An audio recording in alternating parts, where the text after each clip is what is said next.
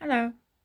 This is Dr. Ebru Tarakartay from the Department of Political Science and International Relations at Yeditepe University. This podcast intends to provide you some information on the objectives as well as the topics to be covered in the course PSIR 306 Politics and Society.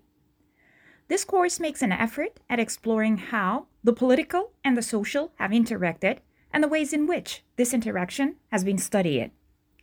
The course indeed offers you a wide range of approaches and models that shed light on how politics and society interact.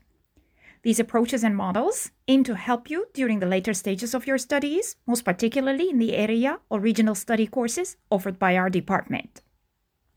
Among the topics to be covered during our discussions are a comparative analysis of the Marxist, elitist, and pluralist approaches to the study of politics and society, corporatism, social cleavages and their political consequences, generational replacement, and political outcomes associated with it, political culture, patterns of political participation, political socialization, and welfare regimes.